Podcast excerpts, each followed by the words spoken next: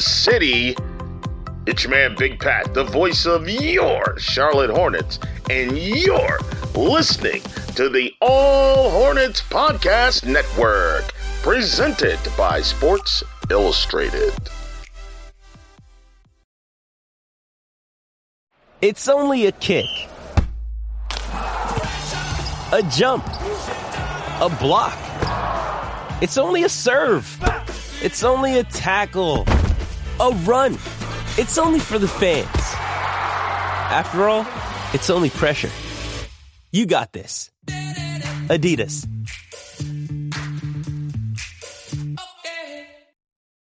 When you need mealtime inspiration, it's worth shopping Kroger, where you'll find over 30,000 mouthwatering choices that excite your inner foodie. And no matter what tasty choice you make, you'll enjoy our everyday low prices, plus extra ways to save, like digital coupons worth over $600 each week. You can also save up to $1 off per gallon at the pump with fuel points. More savings and more inspiring flavors make shopping Kroger worth it every time. Kroger, fresh for everyone. Fuel restrictions apply.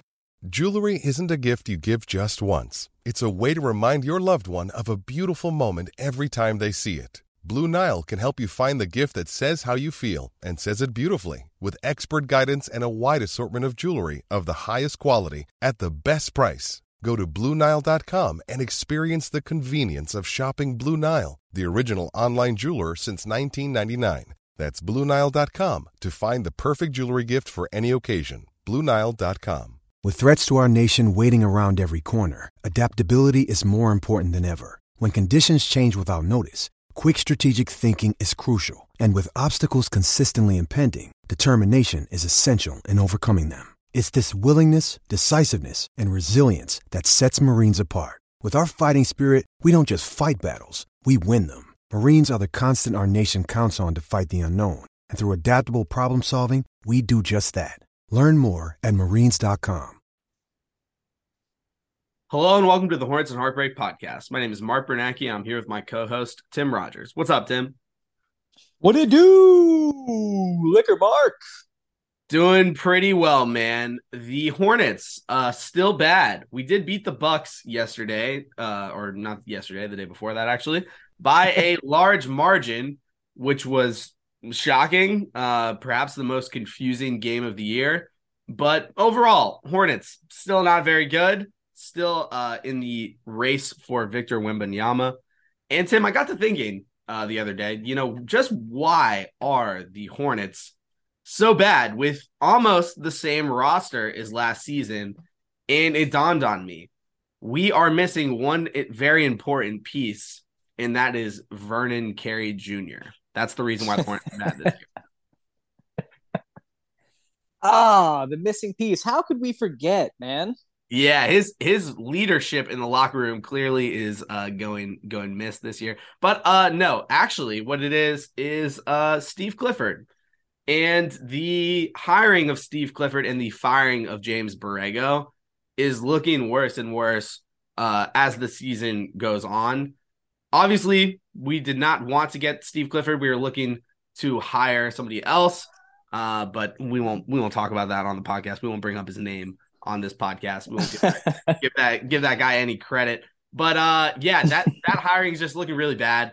Um, the offensive rating is down four points from last season, I believe, and defensive rating also worse. The defense is worse. The offense is worse. And really, okay, the only thing that's different about this roster is that okay, we've had a couple injuries, and then Miles Bridges is not on this team this year. So there's there's no excuse for the team to be this much worse than last season. Well, no, but you know what you're failing to understand, Mark, is he holds these guys accountable. Okay, he's turning a bunch of kids into men. No, I'm just kidding. No, that rah rah BS doesn't work. Yeah, we knew it didn't work. You know what happened in July?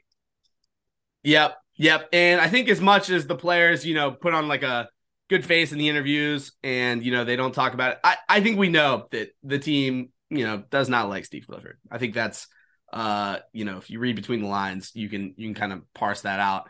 And uh, I think if we were a different team, if we were like in a bigger market, Steve Clifford would already be gone. Um, he would already already not be on this team anymore. Uh, but because we're Charlotte and Michael Jordan doesn't want to uh, have to continue to pay Steve Clifford's contract, he's going to be with us for a little bit longer, Tim. Um, but yeah, that's that's sort of just dawned on me is that uh, I'm now I'm now on the fire Steve Clifford train. I hope I hope the Hornets uh, will part ways with Steve Clifford and find find a new coach next offseason. I gotta say, yeah, I um, I don't know if you keep up with the NFL at all, but uh, this happened with the Denver Broncos, who had a very disappointing season, and they fired their first time head coach within the season. Like he Yeah. only lasted like 15 games. They gave him the boot. So I mean, I'm already talking myself into you know the four year anniversary of Hornets and Heartbreak, where we celebrate James Borrego coming back. That's what the Hornets do. They just reset. We'll just bring back James Borrego, uh, and then if that doesn't work, we'll bring back Clifford again. See if it see if it works that time.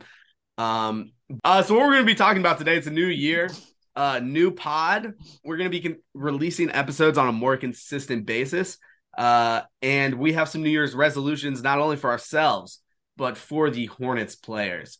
And uh, I'm going to get started here, Tim, with the biggest player on the team, Lamelo Ball. And an obvious New Year's resolution for LaMelo would be play better defense. Everybody knows that LaMelo is not a particularly good defender. He's actually a very bad defender. He gets some steals, he gets some blocks, but um, all of his defense uh, defensive metrics are bad. Um, and that's the biggest knock on him at this point. But I'm going to go something a little bit more exciting. Okay. This thought occurred to me uh, while I was in bed uh, you could say that I was dreaming and I came up with this one. Uh, LaMelo should cut out the floater. Okay, it's a nice shot, it's a fun shot, but I don't think it's an effective shot for LaMelo. The players that are famous for shooting floaters are always like small guards, like Steph Curry, Chris Paul, Tony Parker. How many players that are six seven shoot floaters as regularly as LaMelo? The reason you shoot floaters is because you aren't tall enough to finish at the rim. But I think LaMelo, if he dedicates himself to finishing at the rim, can become a much, much better finisher. And the numbers back this up 55% this season from less than five feet. And he's shooting 44% from five to nine feet, 45% from 10 to 15, and 33% from 15 to 19 feet. So if he just dedicates himself to getting to the rim and cuts out that floater instead of like, you know, kind of like passing up the uh, opportunity to drive to the rim, he will become a more efficient scorer. And I think that's just like been our biggest knock on LaMelo offensively since since his rookie year is that he doesn't get to the rim enough and he doesn't finish enough. But if he starts just like actually working on getting to the rim, he'll become a better finisher. And he has the skill set to do it. He's six seven and he's very fast. Um, I think he's stuck like playing like you know he's a small guard like he was like in high school but he's no longer a small guard he's a very big guard actually so he should try to get to the rim more this year Yeah, I have uh, two thoughts on that. Um, one, and you know, I'm not questioning his work ethic at all, but it's like, man, if you really want to get to the rim, that means like August second, you're waking up at six o'clock to hit the weight room. yeah You know, work on your game, hit the weight room again, do all that. Whereas, like, if you just want to get good at floaters, it's like you just carve out an hour a day, you get up some some one legged floaters. It's a little easier you know, it's a little less work. I'm not saying that's actually the case right with him. Just more, more thinking for myself. And I do like the uh, the point about you know the size and like how many six seven guards or six seven players have like a go to signature floater. Um, I think that's interesting. Lamelo has the strangest like kinetic movement of any like great player I can think of. You hmm. know, like certain guys, like if you watch Darius Garland go down the court versus like Donovan Mitchell, like, you know, if they're just swapping, like, looks pretty similar. LaMelo just kind of like his knees are always moving around, his elbows, he's like herky jerky. He just has like a very strange pattern of movement, getting to the basket and just just moving around a basketball court. I've never seen a player just move like he does, not even like making cuts, just like walking down the court. He just stands out. yeah so i mentioned briefly like like he was a small guard in high school he was playing with his older brothers Um, and I think it comes from that. And uh, obviously, he's made changes to his game since then, but but sort of that like uh, style of dribbling that you're talking about, I think that comes from being a small guard in in like the development process. And um, I think he he just needs to really work on just sprint to the rim and lay the ball up. There'll be times when he's around the rim. He, like one of his best passes of the year was the other day.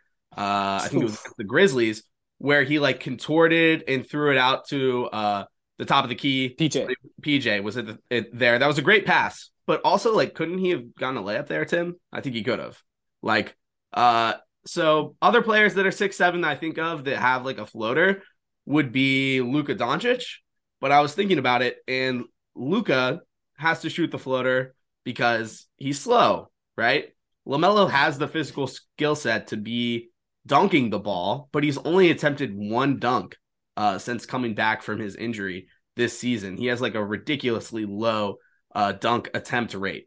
So yeah, that's that's my biggest knock on Lamelo is just not not getting to the rim enough. And I think the way to kind of just like make sure that he's working on getting to the rim is just to tell himself, you know, okay, I'm not going to shoot this floater anymore. When I have an opportunity to shoot a floater, guess what? I also could be trying to get to the rim. Um, and yeah, that's that's uh that's my Lamelo New Year's resolution. Yeah, like that. I think you know maybe the height you know kind of falls back on a little much. Where like there are times where he has like a you know he's beat his man to the spot, but he's like oh, I'm big enough. I'm gonna get him on my back. It's mm-hmm. like just to survey a little longer that throws him off. And uh your defensive point, like I I think that there was a common thing. You Like Ethan Strauss and Nate Duncan, I guess Kevin Arnovitz were the big guys, you know, about like six, seven years ago, being like, ah, you know, Chris Paul is a great defensive guard, but like, does that really matter? And I think people then started to just devalue uh, guard defense, mm-hmm. which I think overall, like, I think normally big men should win defensive player of the year. I think just like on like, you know, median level, they have, they provide more impact. You just don't want your lead guard to be like a defensive sieve. It's the Trae Young theory. Yeah. Um, I hate to do it to my guy, but it's like right. LaMelo is reaching that point where it's like, wow, he's one of the worst defensive players like I've ever seen mm-hmm. at the guard position. You just need him to be not one of the two worst guard defenders in the league. Yeah, and, I, and I'll bring this up. I don't think it matters at all right now. But if this team were to start winning down the road, that would be like a bigger uh thing for us to you know harp on is Lamel- Lamelo's defense. Like I, I don't really care right now. It, I'm not saying it doesn't matter, but I don't care right now. Um, yeah, yeah. Like it just it just doesn't. Matter. I wouldn't. The Hornets are not. Gonna I wouldn't. I wouldn't trade like, oh man, you know, if Lamelo became a league average defender, it'd be okay if he shot 35% from three. It's like, nah, I'd rather just him continue to do what he's doing. We'll figure it out later. I think the talent around him haven't been doing him any favors. Yeah. Um, yeah, Lamelo. I have another thing with the uh, stat as far as his uh, shot selection goes. Um, so like against the Bucks, you know, you see the you see the stat line, you're like, okay, eight of twenty-one. Oh, he was seven of thirteen from three. That's great. That means he went one of eight from two. And while shooting seven of thirteen from three is absolutely fantastic, and you know, overall you prefer that than like, you know, just being a stud from inside. But I do think that's a little problematic. Um, so he's at the point where 56% of his shots are threes. Last year, that was 44%.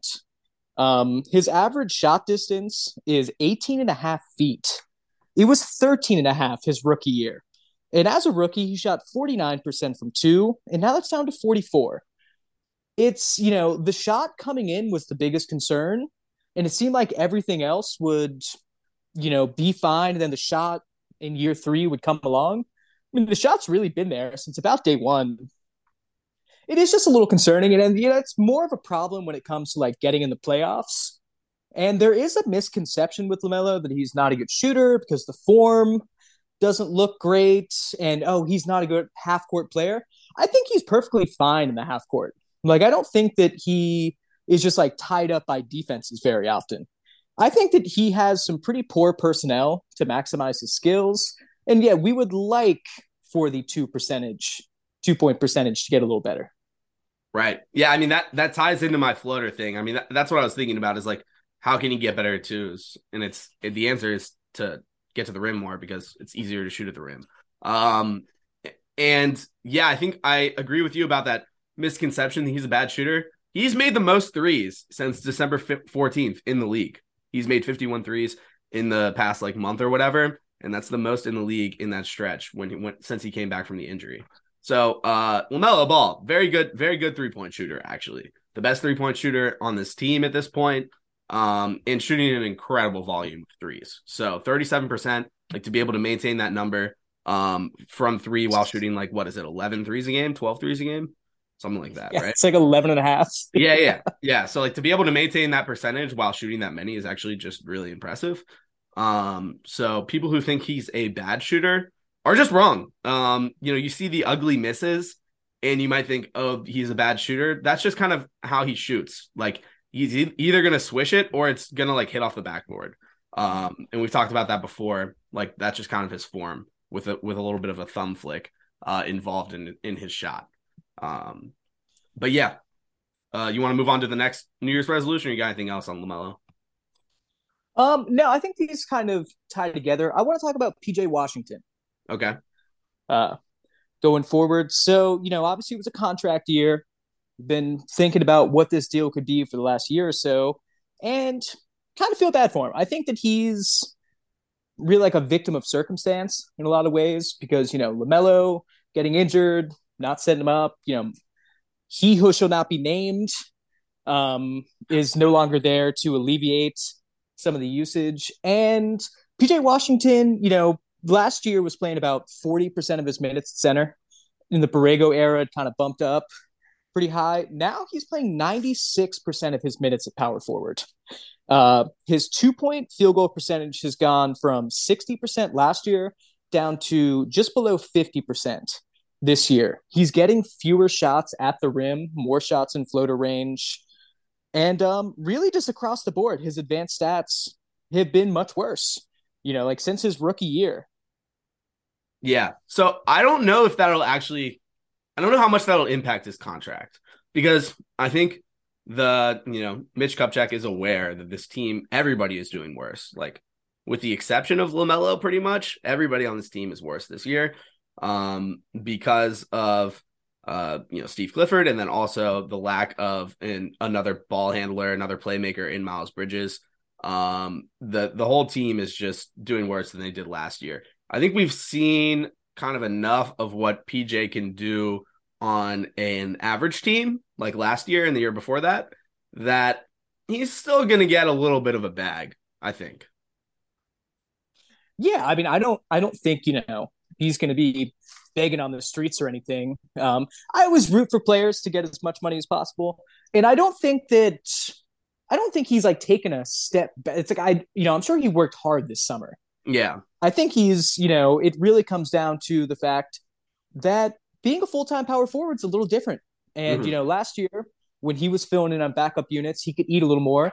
And I think it plays in with LaMelo's finishing as well, where if there's always Mason Plumlee sitting at the rim, not being a threat, not attracting defensive attention, that's just another person that's in your way.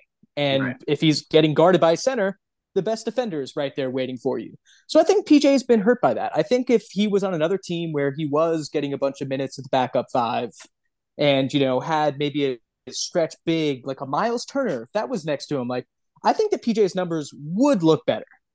Right. Yep. Yeah. Very, very good points. I, I haven't like singled out PJ as like somebody who's been doing particularly worse this year. Although if you look at the numbers he has, but to me, he looks like pretty much the same old PJ. Um, I I don't know, just wa- watching the games, right? Like somebody like Terry Rozier, noticeably worse than last year. But PJ Washington, like I test, I haven't seen like him regress in any meaningful way. So I wonder, I've I've kind of been of the belief, uh, even like since his rookie year, that for whatever, like sometimes advanced stats, you know, you like a guy normally like low usage, uh, going up against second units. It just kind of helps. It makes your stats look a little better. And I think that maybe he was getting the benefit of some lucky rolls the last couple years. But you know, even like as a second year player, he had like a positive on off. Now he has the worst on off rating on our team by a significant margin. Um, he's negative 12 on off, and the next closest player is Mason Plumlee at negative eight. That's a good transition. Do you want to take Mason Plumlee's New Year's resolution too? Yeah, um, Plumlee, uh, one of my New Year's resolutions is to cut down on vulgar language. But for Mason, I got to say it. Stop trying to run the fast break and stop shooting with your left hand. You arrogant son of a bitch. I mean, I think he is like people talk about like, oh, Trae Young, he man, he hot dogs. Like, you know, he's so cocky. Ja Morant, he gritty. Is like, ah, oh, he's so arrogant. Mason Plumlee is the most arrogant player in the league. it's just like this dude is, you know, he threw four nice passes when he got to play with Damian Lillard and CJ McCollum, and he was like, "Oh, I'm like the next Draymond Green," and he will try, like, he will look off the LaMelo Ball on fast breaks. He will take these 17 foot uncontested jumpers. I mean, he wants to run the offense when LaMelo's off. Like he's always trying to get DHOs going on. I mean, teach their own, but people will say, you don't understand. He's a really good playmaker. Okay, so he's got a 19% assist rate. That's very good for a center. He's also got a 16.5% turnover rate. So it's like, yeah, he throws a lot of risky passes, and when they work, it looks really cool, but it's not actually effective. He is the most arrogant player. I I can't believe how annoying he is. And the fact that his advanced stats are all right just bothers me to no end. I love I love this energy, Tim. I think the point you made about the spacing is like uh, maybe the the biggest knock on Clifford is how insistent he is on playing Mason Plumlee. and like even in like post game interviews, Ashley ShahAhmadi be, will be like Terry Rozier, you know, he scored thirty nine points tonight, and Clifford will be like, uh, hold on, hold on. Mason Plumlee anchored the defense. like, like he just loves Mason Plumlee, and Mason Plumlee destroys the spacing when he's on the court. Um, is he like a decent defensive player? Sure uh, just by having a center in the game, the defense is going to be a little bit better. But it kills our offense having Mason Plumlee play so many minutes. It kills PJ Washington's numbers. It kills LaMelo Ball's ability to get to the rim. And the the offense has been so much worse this year.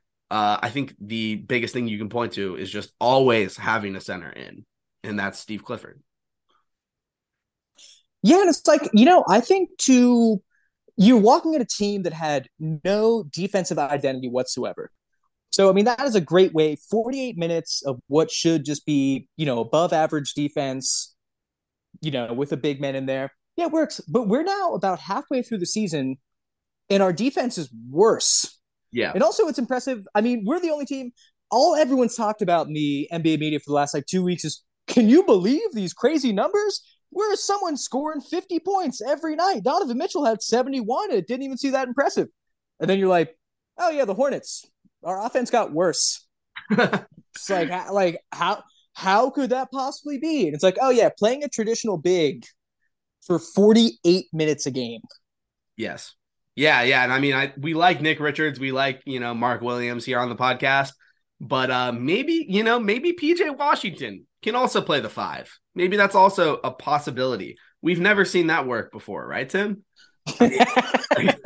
like, uh, yeah, just get a little bit creative. You don't you don't even have to get creative. You can just steal it from James Borrego. I know you want to do a different thing, but but just play PJ Washington the five a little bit.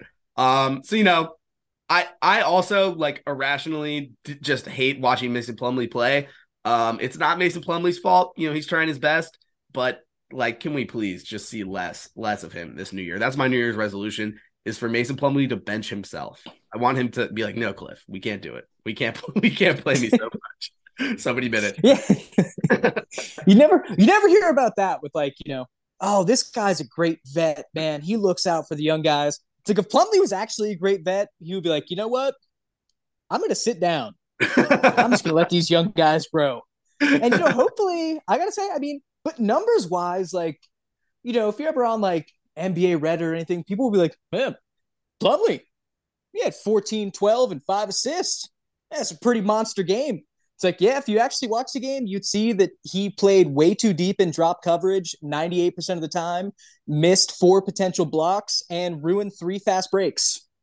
Yeah. It's like somehow Mason Plumlee has become like a good stats, bad player guy. And that just, I don't even think that's his fault. It's our fault for letting that happen. All right. Uh, next up on the New Year's resolution, I have a triumvirate of players uh, that are playing are shooting the worst basically of their career. So Terry Rozier shooting 31.4% from three. League average three point shooting is 35.7. Terry's a guy who basically like his biggest thing plus to his game is his elite three point shooting. Like two years ago, he was shooting like second in catch and shoot threes. Um, and that is not the case anymore. He's not hitting threes. He did just come off of a very, very good game, 39 points against the Milwaukee Bucks. So hopefully he'll turn it around. Gordon Hayward also shooting terribly this year, an abysmal 30% from three, the lowest of his career, 42% from the field overall, the second worst of his career, and 13.7 points per game, his worst points per game since his second season in the NBA in 2011 2012, aka the uh, Bobcats' worst season of all time. Um, and then also Kelly Oubre Jr., who is currently out with an injury. You know, part of this New Year's resolution is for him to get healthy. But people think like, oh, Kelly's having like a great year. He's upped his scoring, he's upped his volume, but he's really, really down on efficiency. uh, he, he's shooting only 31% on threes this year and he does he does like look like a better player but uh the eye test can be deceiving his efficiency is the worst of his career true shooting wise yeah which is uh pretty impressive yeah i love the uh storylines with kelly coming out after the first five games where he was pretty much he threw james Borrego under the bus and was like yeah you know i was just asked to be a three-point shooter you know that's just not my game like you know i just want to like you know open up my arsenal that was your yeah, question, by the way, Tim. Good job, Tim. That that answer. Yeah, yeah, that, yeah, yeah. I'll give you a little credit there. That you asked him about that, right? I I did, and um, you know what? I was right at the time, but it hasn't been the case since. Where yeah. he at the time I think was averaging like four and a half threes a game and lighting up from mid range, looking like Brandon Ingram at times. It's very cool. And uh yeah, so last year he was at like seven threes attempted per game, and now he's up to seven and a half per game. So it turns out it's just not as fun to take mid range shots, and it's a little easier to just take contested threes, and that is what has happened. Yep, yep. So I guess the New Year's resolution for all three of these guys is uh shoot better. I, I don't have anything else to say. like like just what I happened? Have... What happened, guys? Like is this uh Space Jam where the aliens came in and take away our ability to shoot? I I don't really know uh, what's going on. I mean, PJ Washington also falls in this camp, shooting worse from three. Just everybody shooting worse. It's like we got like a bug, and it's just going around the team. Ooh, yeah, and I think you know some of that came from the fact that we had like an historic first half shooting mm-hmm. last season. Everyone was just you know lighting it up, having the time of their life, shooting forty two percent. And I think we've seen a similar thing with the the Celtics, even in in this season, where it's like when they were shooting forty four percent from three, that offense was humming. Everything looked good. They looked unbeatable. Obviously, we were never unbeatable, but at least offensively, we were searching. And it's like, yeah, so if all your players just are having, you know, anomalous uh, three point shooting seasons, yeah, it's probably going to drop down on the other end at some. And it's kind of all come crashing down at the same time. Um, I will say it's uncharacteristic of this podcast, but I want to cut Gordon Hayward a little bit of a break. I feel bad for him. Um, I think he's like genuinely injured, and even before, uh, you know, he came he came back. You know, now the hamstring injury. I think he actually has a fractured shoulder. I'm gonna trust his wife. Maybe I shouldn't do that. I don't know her, but it's not as though the Hornet staff has just been, you know, fully transparent with anything the last couple years. I think that he has like an actual like serious injury, and he rushed back to try to help the team and I don't really, I don't fault him as much for being hurt. Also, because we knew that when we signed him, that there yeah. was no chance he was going to play. Like maybe he would be healthy his first two years, but like we're on the back end of that contract. I think there was no chance that Gordy was ever going to be healthy. I give him a give him a pass. And uh, Terry Rozier, this is how you know things are going bad for Terry Rozier. He has more defensive win shares than offensive win shares. And um, he's not exactly Marcus Smart. No. Uh, back to the Gordon Hayward thing. Uh, this goes back. This goes back to like the Mason Plumlee. We're blaming like Clifford for playing him too much, and not necessarily Plumlee for playing and doing the things that he does. It's the same thing with Gordon Hayward. I blame Mitch Kupchak for signing him to this contract of four years, 120 million. Uh, you know, that was just a bad contract. We knew it at the time, and we knew this would happen. Um, you know, there was that 30 game stretch his first year where we were like, ah, Gordon Hayward, little renaissance. But uh ever since then, pretty much it's been as expected. And it it was just, you know, a terrible move at the time, terrible move now. Uh nothing else really to say about it.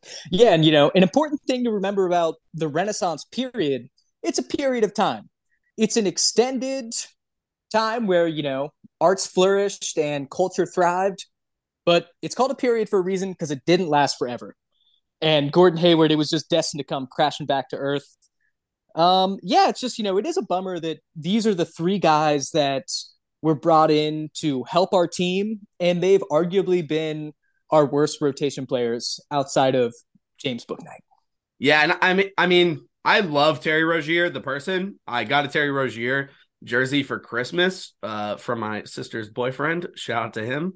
Uh, also named him. Uh, but uh, yeah, I can't, I can't deny the facts, and he's just been really bad. Uh, outside of like literally yes, the the Bucks game.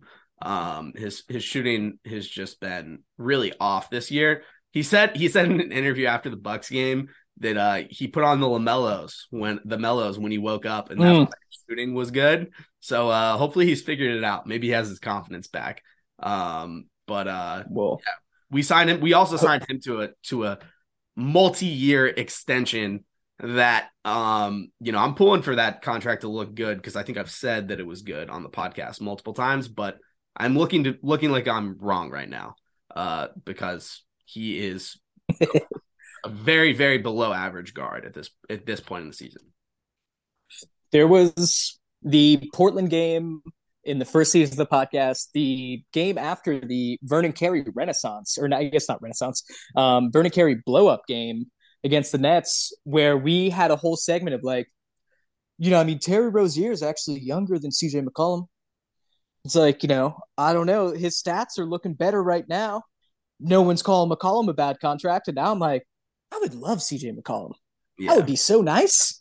that, would, that would be All so right, you want to take we'll uh, I mean, this la- this last uh New Year's resolution, or you can continue going. My bad.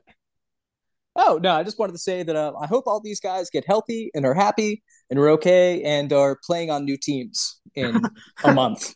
that would um. you start out so nice, and then you're like, "Please trade all of them." Okay. Uh, um, what's the last New Year's resolution? Mark Williams, right?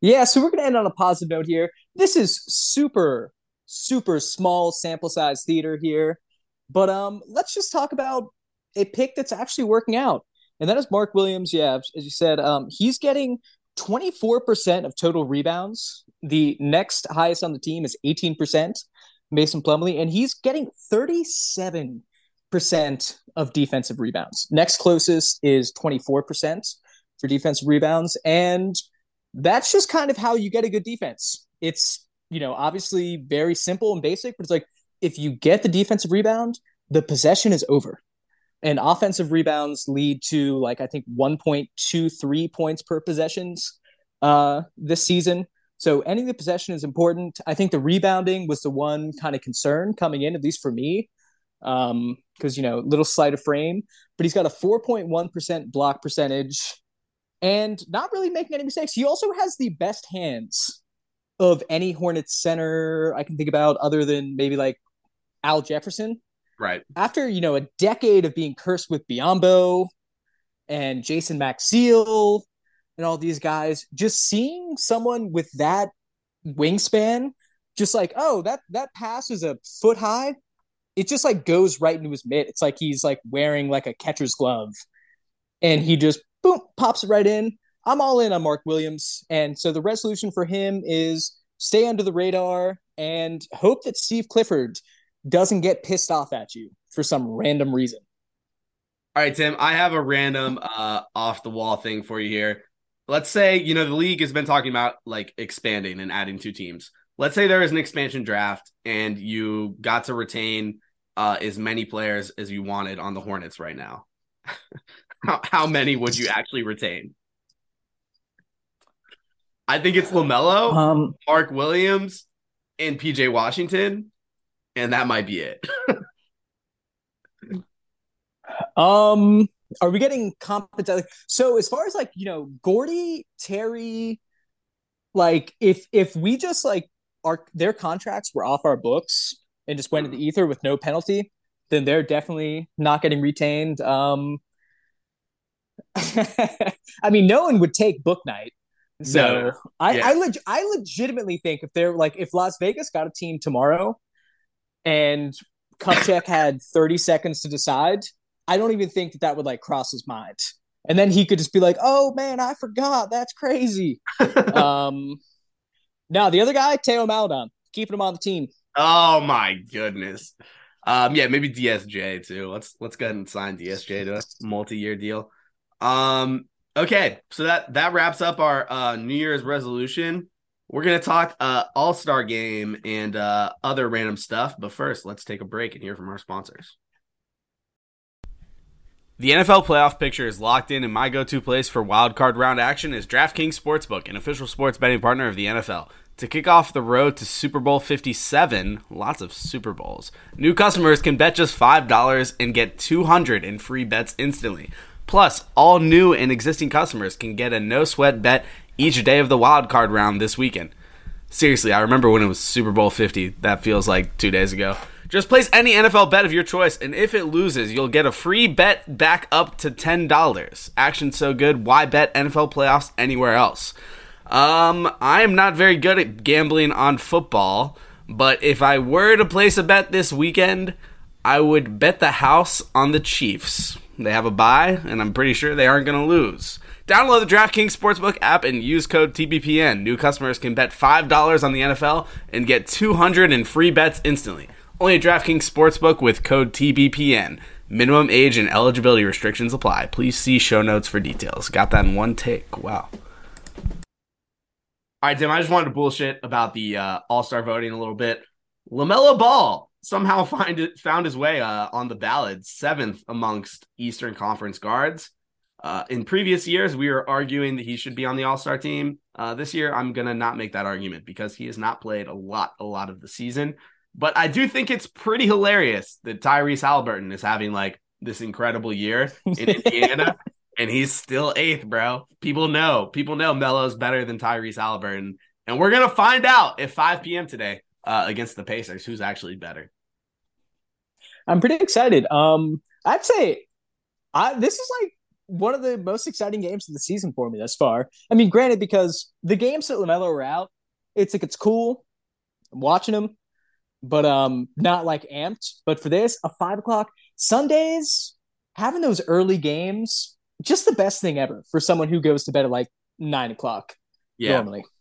yeah, yeah, yeah. And just seeing the Halliburton versus Melo uh, matchup, I'm I'm pretty excited for it. I hope I hope Melo shows out and uh, you know knocks out the park. Shows who- You know, we- better player. Yes, yes, yeah. It does come down to just head-to-head matchups. Obviously, nothing else matters. just one game Um, out of the year. This is all that this is all that matters the entire year, Tim. This game, dude. This is all I want. we we have you know this this year long battle but um now thinking about it could you imagine if like we somehow got Tyrese Halliburton like if we had like Halliburton and LaMelo wouldn't Ah, that that just be be like an amazing backcourt Yeah, that would be incredible. Uh, but nah, fuck Tyrese Halliburton. Fuck your rookie. It's coming back. Uh, we're Fuck gonna Tyrese Halliburton we're gonna we're gonna uh win this game led by LaMelo's dropping 30 tonight. I can I'm calling it, Tim. I'm calling it. Derrick Rose. man also wait, wait, barely so wait, what's up? LaMelo's getting 30 points you think he's hitting 10 threes tonight nah, nah, it'll be it'll be nine threes and it'll be two for eleven from two.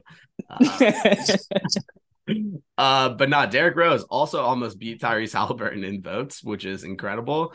Uh, it's been like a decade since Derrick Rose was good at basketball, or very, very good at basketball. So pretty wild that he's just like still that famous and able to get the ninth ninth spot there. Uh, also beat out Darius Garland in votes. So nobody nobody likes Darius Garland apparently. Kind of sad.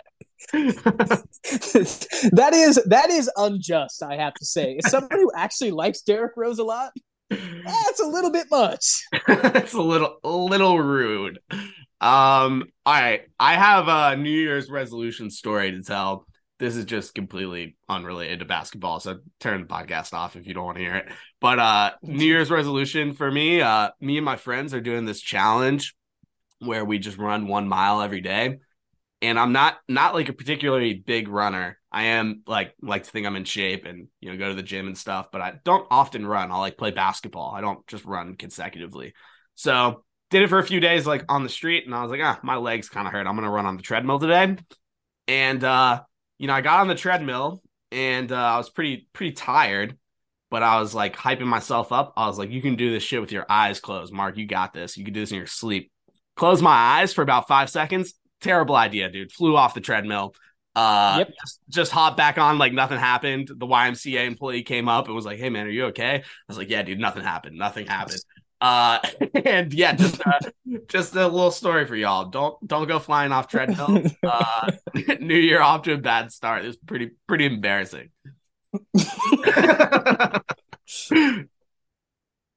we had that, and uh, we also had the thing the other day where like we were talking about, you know, New Year's, getting in shape, this and that. And I was like, you know, man, like I've I've kind of like stopped playing basketball. Like I just don't want to tear my ACL and like have to be out of work. Because I I broke or I fractured my toe this week at work and that that threw us off. That's why we're a little delayed. I was in pain. And uh Mark was like, dude, what are the chances you'd actually like tear your ACL playing basketball now though?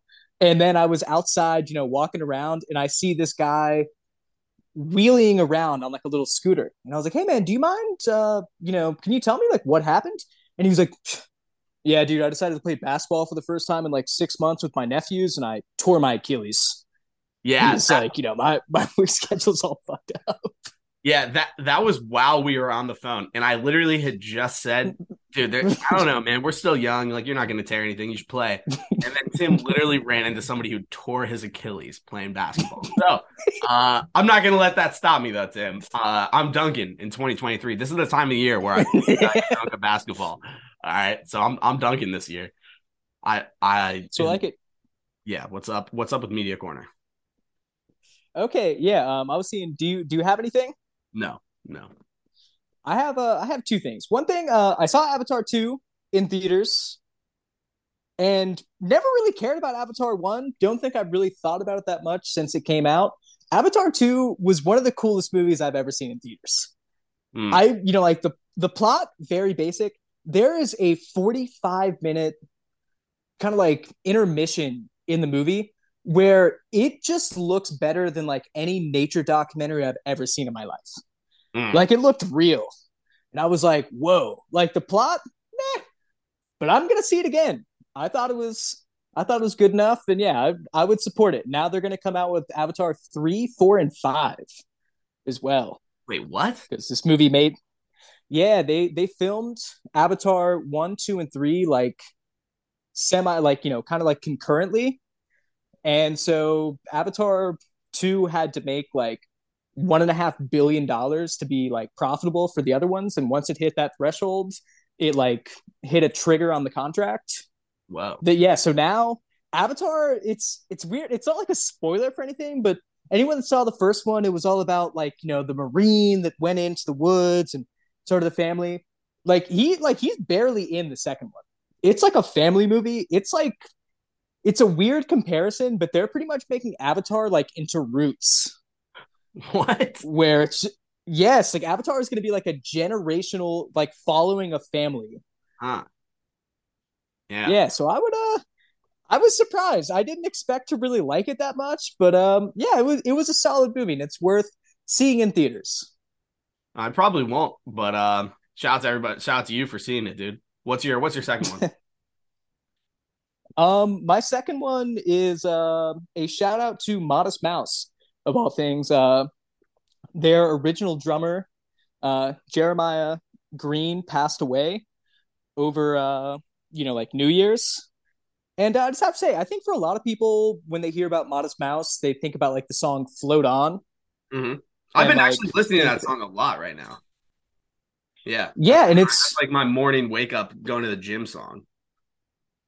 and that is you know it's a banger of a song and off a great album but their like initial their first three albums you know they're from like west texas and they're just they just have like a really weird upbringing but their first three albums sound nothing like that song and they're these maybe like the strangest successful indie albums of the late 90s very indio yeah socratic sound.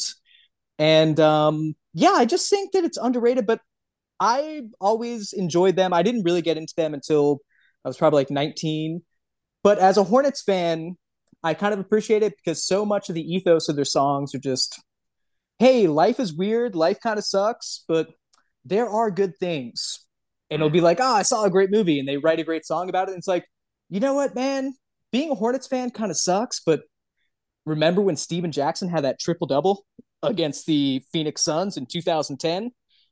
That was kind of worth it all. And so, yeah, just a shout out to Modest Mouse and check out their first, I guess, four records. All right, that's a great trans- transition, Tim. Uh, you know, being a Hornets fan kind of sucks, but we might get Victor Wembanyama. So, wish casting for Wemby. We're bringing it back. I'm pressing the Sim Lottery button right now, Tim. Ooh, didn't get it. Minnesota got it.